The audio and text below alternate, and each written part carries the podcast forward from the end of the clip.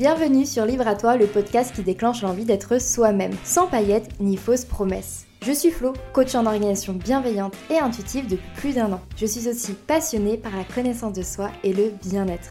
Chaque semaine, je t'accompagne à mieux te connaître afin de créer ta propre liberté, seule ou accompagnée de mes invités. Je souhaite que tu puisses avoir toutes les clés en main pour réaliser tes rêves et vivre dans le plaisir et la sérénité au quotidien. Je t'invite à t'abonner dès maintenant pour ne pas manquer les prochains épisodes.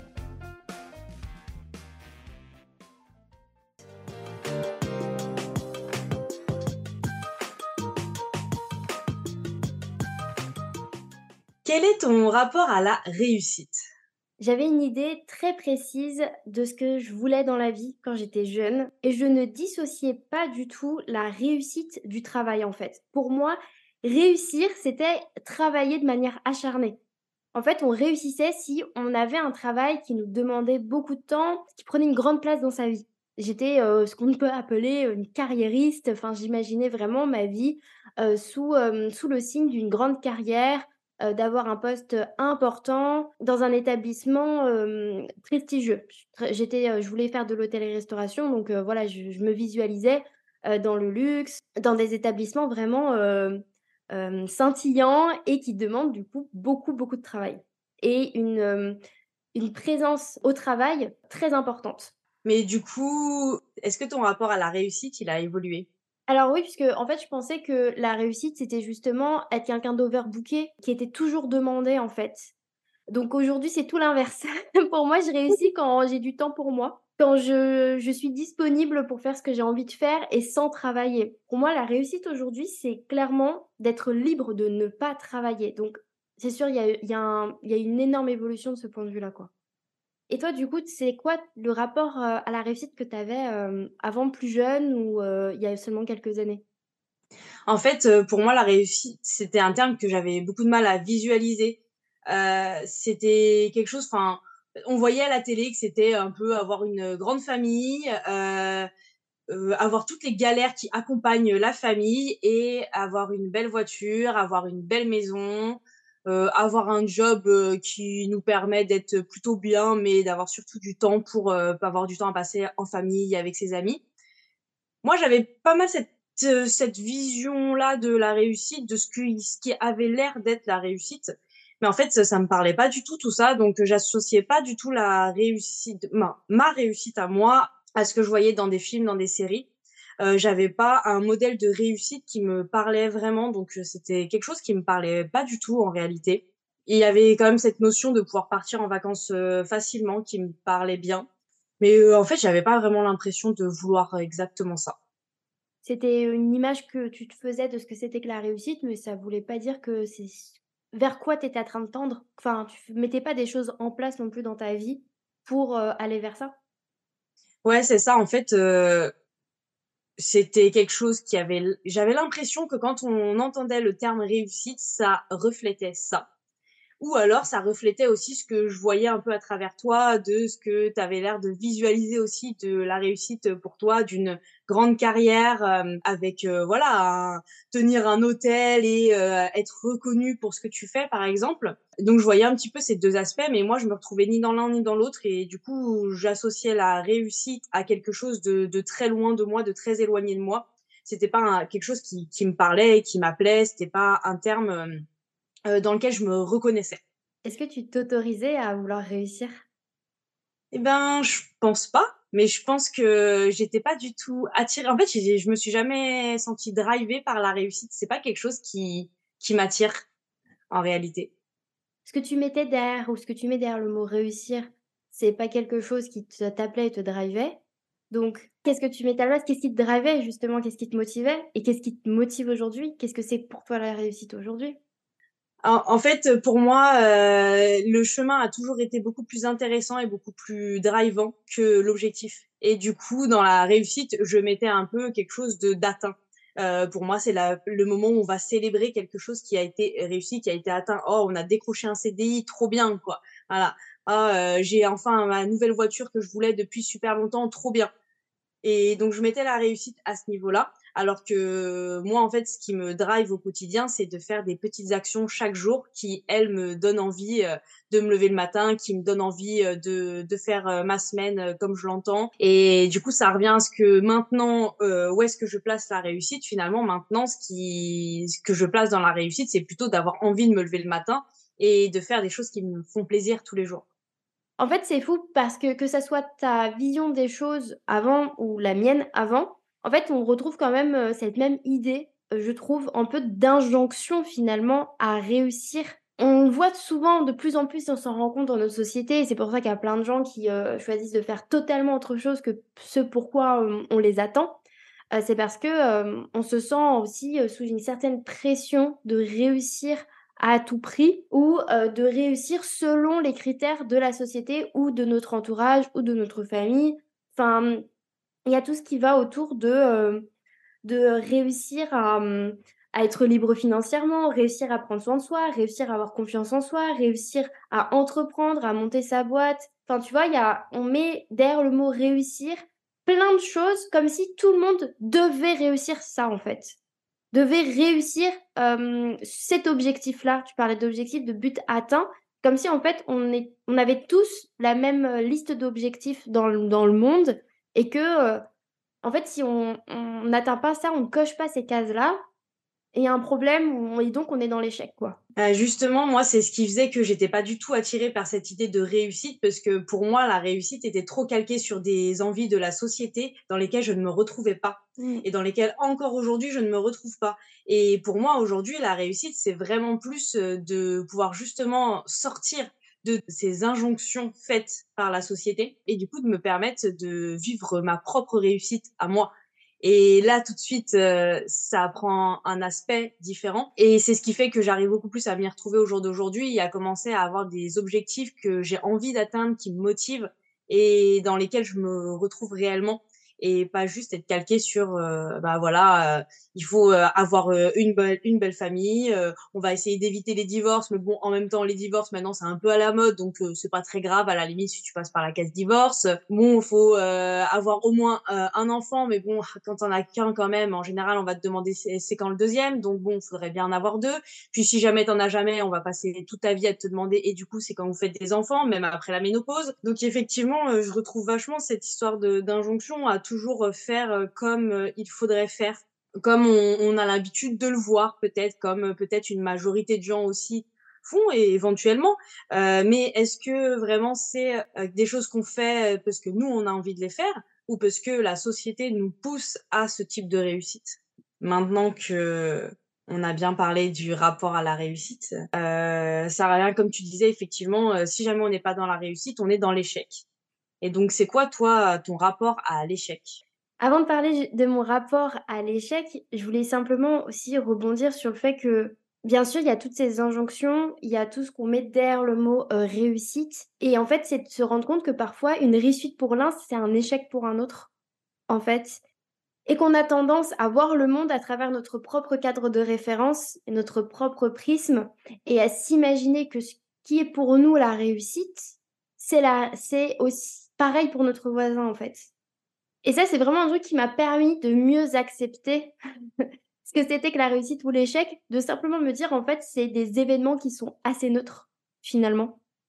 C'est moi qui vais choisir si je, si je vais poser dessus l'étiquette d'une réussite ou l'étiquette d'un échec. Et donc, ça, ça vient rejoindre quel est mon rapport finalement avec l'échec, qui a toujours été euh, une certaine distance. Je mets une certaine distance avec l'échec, parce que je cherchais à l'éviter.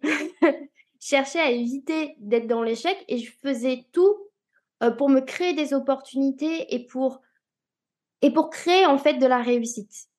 Et si je me sentais dans une situation où je risquais d'échouer, je la transformais ou je faisais en sorte que je puisse en faire une réussite. Mais selon moi, en fait. Et pourtant, ben, j'ai, heu, pendant des années, heu, j'étais énormément dans une notion de performance, heu, de vouloir que tout soit parfait et que si ça ne marchait pas et bien je passais je cherchais pas en fait forcément à corriger ou à améliorer, je passais à autre chose en fait. Pour éviter de rester dans une situation que je pouvais considérer comme un échec. Mais donc je mettais de la distance en fait avec ça. Et je m'arrêtais pas sur mon échec pour me dire, OK, là, tu as échoué, euh, on tire un trait, mais on va essayer de comprendre pourquoi. Et ça, je l'ai fait bien plus tard. D'avoir ce, ce retour en arrière sur l'échec et pour le considérer, ouais. Ouais, en fait, tu veux dire que tu prenais pas du tout le temps de faire pause sur un échec. Non, parce que je prenais pas de temps de faire pause tout court, donc encore moins sur un échec. Oui, en fait, il y a vraiment cette idée de toujours rebondir et de ne pas laisser place aussi, peut-être aussi au regard des autres, au moment où euh, les autres peuvent te dire ah là c'est un échec. Si tu t'es arrêté dessus, c'est que forcément euh, c'est mis en évidence et c'est un échec. Alors que si tu continues et que tu passes à l'étape d'après, bah en fait il n'y a pas eu de fin en fait à l'épisode d'avant. Donc euh, s'il n'y a pas eu de fin, il n'y a pas d'échec. Il n'y a ni réussite ni échec. C'est c'est une étape et on continue. Exactement, un peu comme si c'était juste un, une étape dans, dans ta réussite au final. Et après, je trouve que il y a ses avantages et ses inconvénients en ça. Je veux pas dire ne, vous, ne vous arrêtez pas du tout sur vos échecs parce que ça, n'aide pas, mais c'est aussi une façon qui m'a permis à plein de moments eh ben, de pas me retrouver hyper mal. quoi. À plein de moments d'avoir su rebondir. Et souvent on dit voilà qu'un échec c'est c'était oui, ça fait partie du chemin vers ta réussite et je crois assez fort en ça. Mais c'est vrai que parfois, je pense que faire bien pause sur ce qu'on considère, parce que pareil, c'est quelque chose qu'on se raconte, hein, comme je disais avant, c'est chacun a sa vision, mais faire pause sur ce qu'on considère être un échec, pour pouvoir comprendre pourquoi ça n'a pas fonctionné, eh ça peut être hyper bénéfique et ça peut nous éviter et bien de reproduire des schémas dans lesquels on, on se sent jamais bien, quoi, dans lesquels on va reproduire en fait les mêmes échecs constamment, perpétuellement, pendant des années, des mois. Tout à fait, parce que là, au final, le fait de ne jamais faire pause, tu as cette notion d'être toujours dans la performance et de continuer à, être dans le faire, faire, faire. Et en fait, je te rejoindrais pas mal sur cette vision de l'échec ou par rapport à ce que tu as pu dire, qui est un peu une analyse que tu as fait après coup finalement. Euh, sur le fait euh, de, pour moi l'échec a toujours été aussi neutre que la réussite. Tout à l'heure, mmh. le fait que effectivement pour moi la réussite c'était pas quelque chose qui me drivait, et ben l'échec non plus. J'étais ni drivée par euh, l'envie de réussir ni par la peur de l'échec. Parce que pour moi l'échec ça a toujours été simplement une étape qui fait partie du chemin. Et j'avais pas peur de, de perdre, j'avais pas peur de d'échouer euh, c'est peut-être d'ailleurs pour ça que je ne révisais que très rarement mes contrôles, parce qu'au final, j'avais vachement, enfin, j'étais vachement emmerdée par cette idée de se faire juger sur un jour J et sur certaines questions, alors que finalement, euh, ça se trouve que dans tout mon chemin d'apprentissage de tel ou tel sujet, j'avais retenu plein de choses qui, pour moi, seraient hyper pertinentes pour mon avenir, qui me correspondaient et qui me parlaient. Euh, mais en fait, le jour J, j'étais notée sur des choses qui étaient à côté de ça qui n'avait aucun lien avec tout ce que moi j'avais pu en retirer et qui me serait bénéfique pour la suite. Et du coup, euh, j'étais vraiment beaucoup plus euh, attirée par cette idée du chemin et d'apprendre tout ce que je pouvais apprendre et qui, moi, m'intéressait, me parlait, euh, me donnait envie d'aller plus loin et d'approfondir tel ou tel sujet, que par le fait d'avoir une bonne note sur tel sujet. Et du coup, ça, c'est quelque chose qui me sert beaucoup aujourd'hui dans l'entrepreneuriat, de toujours apprécier le chemin et de faire en sorte que le chemin soit un plaisir mais euh, c'est aussi hyper challengeant pour moi de pouvoir trouver euh, des objectifs et des envies euh, qui me drive et qui me, me boostent et qui me motivent tous les jours à réussir à aller au bout de mes projets. C'est ça que j'allais te demander, c'est que du coup, bon, on avait déjà parlé dans des conversations qu'on avait toutes les deux, c'est c'est cette fameuse idée de finalité. Comme tu dis, ben voilà, si si la réussite, elle est dans une fin, à un but qui est atteint, et si bah, c'est quelque chose avec lequel on a du mal, eh bien, on va pas aller chercher cette réussite, on va, on va tout faire pour que le chemin dure le plus longtemps possible, si c'est là qu'on s'épanouit. C'est ça, c'est pour ça que c'est aussi très challengeant pour moi et c'est ce que j'aime aussi dans le fait de travailler à deux et de quand on travaille ensemble, qui fait qu'en fait, on, forcément, on est à deux, on se donne des objectifs, des deadlines et on n'a pas le choix que de les tenir parce que l'autre personne compte sur soi. Et c'est quelque chose qui m'a toujours plu dans le fait de travailler en équipe euh, et encore aujourd'hui. Euh, dans tout ce qu'on peut faire ensemble comme projet. Et pour moi, c'est quelque chose qui me permet vraiment d'aller au bout d'un projet. Quand je suis toute seule, aller au bout d'un projet, c'est euh, mille fois plus difficile pour moi. Mmh. Et en plus, il y a vraiment cette idée aussi que quand tu apprécies le chemin, c'est encore plus dur de ne pas tomber dans la spirale du faire, faire, faire, comme on aime l'appeler. Euh, puisque comme j'aime ce chemin, et ben en fait j'ai envie de le faire durer, j'ai envie d'en rajouter, euh, et du coup je continue à faire plein de choses et je peux vite perdre de vue l'objectif finalement. Ouais. En fait, on, se rajoute plein de choses, ce qui nous est arrivé plein de fois. Et encore aujourd'hui, on a tendance à hum, retomber un peu dans ce schéma et on s'auto-coach tout le temps euh, pour éviter ça. Et, une chose aussi par rapport à l'échec que je pense qu'il peut être intéressant de partager, c'est que par exemple, euh, comme je disais, l'échec, c'était pas quelque chose sur lequel je m'arrêtais parce que je cherchais à faire mieux et faire autrement sinon. Euh, je voulais pas rester dans, dans, cette situation. En discutant bah, avec toi, on s'est rendu compte que c'était surtout quelque chose qui était lié pour moi à l'échec, au manque de reconnaissance, au fait qu'en fait j'avais j'avais besoin de savoir que j'avais réussi aux yeux des autres ou aux yeux de moi-même et que tant qu'en fait j'avais pas validé ça, eh bien de toute façon, je considérais que c'était pas encore réussi et donc eh bien je rebondissais, je cherchais à faire autrement, autre chose et différemment et et donc cette spirale du faire faire faire parce que si tu fais pas pause et que tu prends pas le temps de t'arrêter, eh bien, comme on le disait, tu n'arrives pas à la finalité. Donc, tu ne peux pas poser l'étiquette ni de réussite ni d'échec.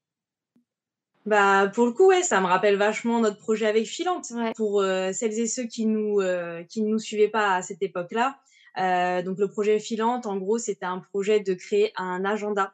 On était à trois sur ce projet avec notre cousine. Donc ça a été un projet qui nous a drivé pendant quand même un an et demi. Un bon un an et demi, ouais.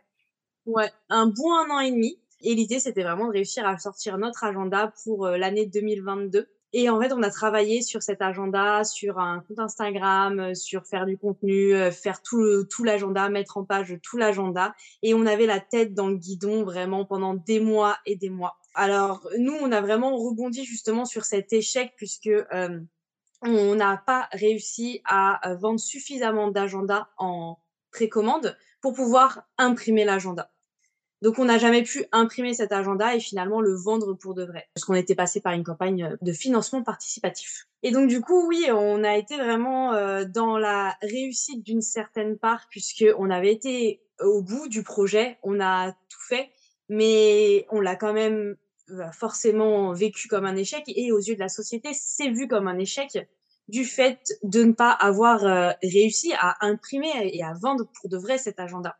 Et en fait, aujourd'hui, on a encore vachement de séquelles de ça parce que euh, on était la tête dans le guidon, que on n'a pas réussi à faire pause et que pourtant euh, on partageait et on apprenait énormément de choses pour prendre soin de soi, pour euh, se donner de l'amour, pour gagner en énergie, pour avoir une organisation bienveillante, flexible. on partageait tout le temps en fait sur tout ce qu'il fallait bien faire. Cependant, justement, on n'était pas assez réaliste avec nous-mêmes, je pense encore à cette période-là, et que même si on avait beaucoup de clés en, main, et on n'était pas passé par le job réellement du, coaching et, mmh, de vraiment se comprendre et se connaître. On n'avait pas fait ce travail-là.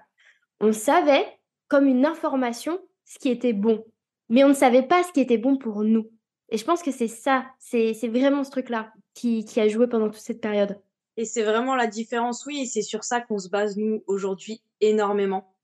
Parce qu'en fait, même quand tu sais pourquoi, comment faire et comment éviter d'être dépassé, surchargé, on peut être dépassé et, surchargé sans même s'en rendre compte.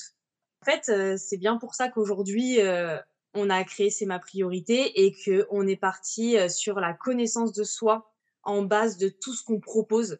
C'est ce qui nous a permis vraiment de pouvoir changer notre état d'esprit, de pouvoir changer notre façon de voir les choses et d'agir réellement, d'enfin réussir à, à appliquer tous les conseils qu'on avait entendus, mais seulement les appliquer s'ils nous correspondaient. Exactement, c'est vraiment quelque chose que je partage très souvent sur le podcast Libre à toi. C'est cette idée qu'on est tous et toutes différents et on peut avoir tous les meilleurs conseils du monde, savoir exactement ce qu'il faudrait faire, j'insiste sur le faudrait, et en fait, c'est pas du tout, c'est absolument pas adapté à la personne qu'on est. C'est l'essence même du programme C'est ma priorité, c'est de tout d'abord se recentrer sur soi, pour ensuite pouvoir appliquer, comprendre, accepter et changer son quotidien pour de vrai, comme on a pu le faire. Et c'est aussi pour ça qu'on a choisi de faire cette série de 7 épisodes ensemble.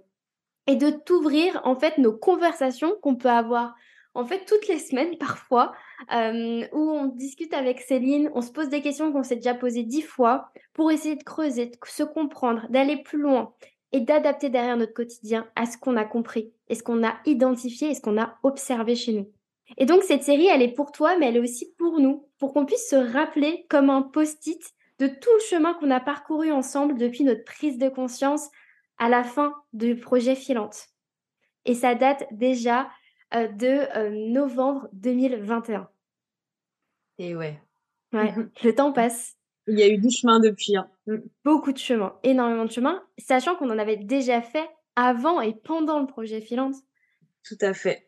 Et c'est pour ça qu'aujourd'hui euh, et dans les jours à venir, on va partager avec toi toutes les étapes qui nous ont permis de ne vraiment plus subir notre quotidien et pour de bon. Donc, dans les six prochains épisodes, donc il y aura un épisode par jour pendant une semaine, on va t'inviter à rejoindre la suite de cette conversation qu'on va continuer à enregistrer là aujourd'hui ensemble, où on se pose justement des questions pour partager notre expérience, notre vision, mais aussi t'aider à faire autrement si tu en ressens le besoin. On va parler d'observation, d'acceptation et de se respecter. On va parler de corps, de se comprendre, de se recentrer sur soi, de besoins, d'envie, de limites, mais aussi de valeurs. De gestion du temps parce qu'on sait que c'est ça qui t'intéresse principalement, mieux gérer ton temps et ton énergie. Et surtout, c'est parce que c'est le plus important, de comment créer un équilibre de vie, un rythme de vie qui te ressemble vraiment. Retrouve la suite de notre conversation dès demain sur Libre à toi, le podcast pour créer ta propre liberté en osant être toi-même. Si tu souhaites réserver ton appel découverte pour discuter avec nous, on t'a mis toutes les infos dans les liens du podcast. À très vite pour faire de toi ta priorité et tout déchirer.